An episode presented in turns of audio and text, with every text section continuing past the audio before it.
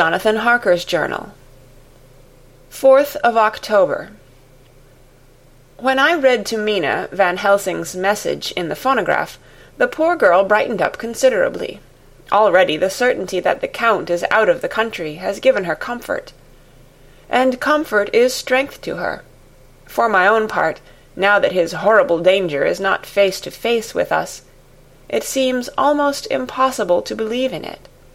Even my own terrible experiences in Castle Dracula seem like a long forgotten dream here in the crisp autumn air, in the bright sunlight.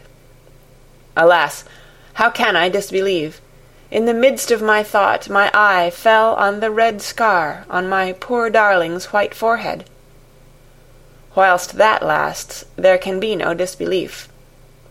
Mina and I fear to be idle, so we have been over all the diaries again and again. Somehow, although the reality seem greater each time, the pain and the fear seem less. There is something of a guiding purpose manifest throughout, which is comforting. Mina says that perhaps we are the instruments of ultimate good. It may be. I shall try to think as she does.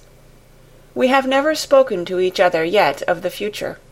It is better to wait till we see the professor and the others after their investigations.